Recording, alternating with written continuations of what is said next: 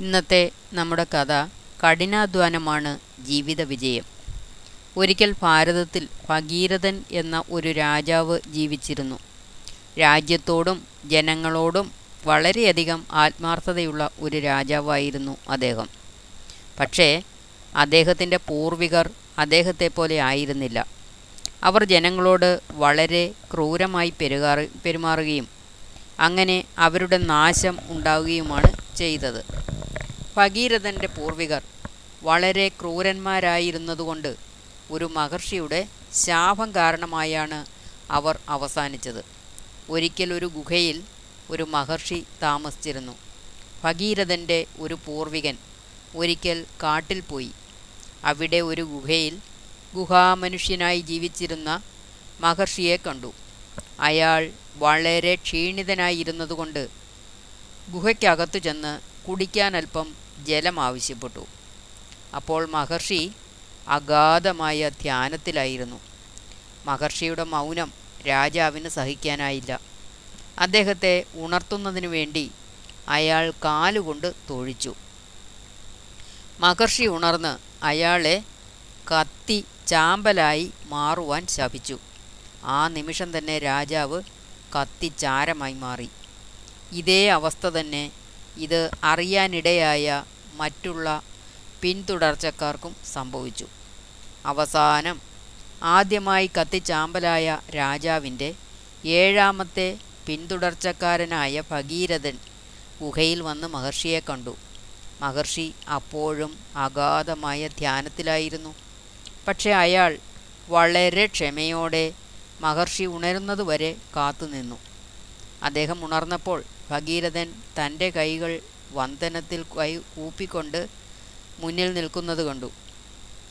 അദ്ദേഹം ഭഗീരഥനോട് അയാളുടെ പൂർവികരുടെ ധിക്കാരമാണ് അവരുടെ മരണത്തിന് കാരണമായതെന്നും ഗംഗ അവരുടെ ചാരത്തിന്മേൽ ഒഴുകാൻ ഇടയാവുകയാണെങ്കിൽ അവർ വീണ്ടും മരണത്തിൽ നിന്നും ഉയർത്തെഴുന്നേൽക്കും എന്നും പറഞ്ഞു. ഗംഗയെ പ്രീതിപ്പെടുത്തുന്നതിനു വേണ്ടി ഉഗ്രതപം ചെയ്യാൻ ഭഗീരഥൻ ഹിമാലയത്തിലേക്ക് പോയി. അവസാനം ഗംഗ സംപ്രീതനാകുകയും സംപ്രീതയാകുകയും ഭഗീരഥന്റെ മുന്നിൽ പ്രത്യക്ഷപ്പെടുകയും ചെയ്തു. അവൾ പറഞ്ഞു ഭഗീരഥൻ നിന്റെ പ്രാർത്ഥനകളിലും സ്തുതികളിലും ഞാൻ സംപ്രീതയാണ്. എന്നിൽ നിന്ന് നിനക്ക് എന്താണ് വേണ്ടത്? ഭഗീരഥൻ പറഞ്ഞു അമ്മേ അവിടുന്ന് എന്റെ പൂർവികരുടെ ജീവൻ രക്ഷിക്കുന്നതിനു വേണ്ടി ഭൂമിയിലേക്ക് ഒഴുകണമെന്നാണ് എന്റെ ആഗ്രഹം. ഗംഗ പറഞ്ഞു ഭഗീരഥൻ ഞാൻ ഭൂമിയിലേക്ക് വരുമ്പോഴുണ്ടാകുന്ന ആഘാതത്തെ താങ്ങുവാൻ ഭൂമിക്ക് കഴിയുകയില്ല. ശിവന് മാത്രമേ അതിന് കഴിയൂ. അദ്ദേഹത്തിന്റെ അടുത്ത് പോയി ഇത് പറയൂ. അദ്ദേഹം തയ്യാറാണെങ്കിൽ ഭൂമിയിലേക്ക് വരുവാൻ ഞാൻ തയ്യാറാണ്. വളരെ നിശ്ചയദാർഢ്യമുള്ള ഒരു മനുഷ്യനായിരുന്നു ഭഗീരഥൻ. അയാൾ തന്റെ പദ്ധതിയെ ത്യജിച്ചില്ല. പകരം ഭഗവാൻ ശിവന്റെ ആവിർഭാവം ഉണ്ടാകുന്നതിനു വേണ്ടി അയാൾ തന്റെ തപസ് തുടർന്നു. വർഷങ്ങളുടെ തപസ്സിന് ശേഷം ഒരു നാൾ ഭഗവാൻ ശിവൻ അയാളുടെ മുന്നിൽ പ്രത്യക്ഷപ്പെട്ടു.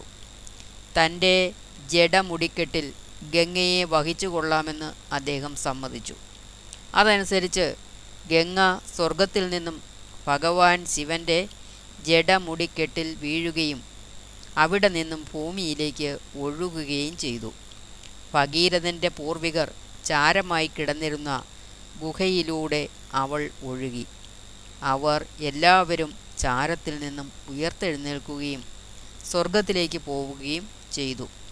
അങ്ങനെ ഭഗീരഥൻ തന്റെ ജീവിതോദ്ദേശം പൂർത്തിയാക്കി. ഗംഗ ഭഗവാൻ ശിവന്റെ ജഡമുടിക്കെട്ടിൽ നിന്നാണ് ഒഴുകുന്നതെന്ന് ഇപ്പോഴും വിശ്വസിക്കപ്പെടുന്നു.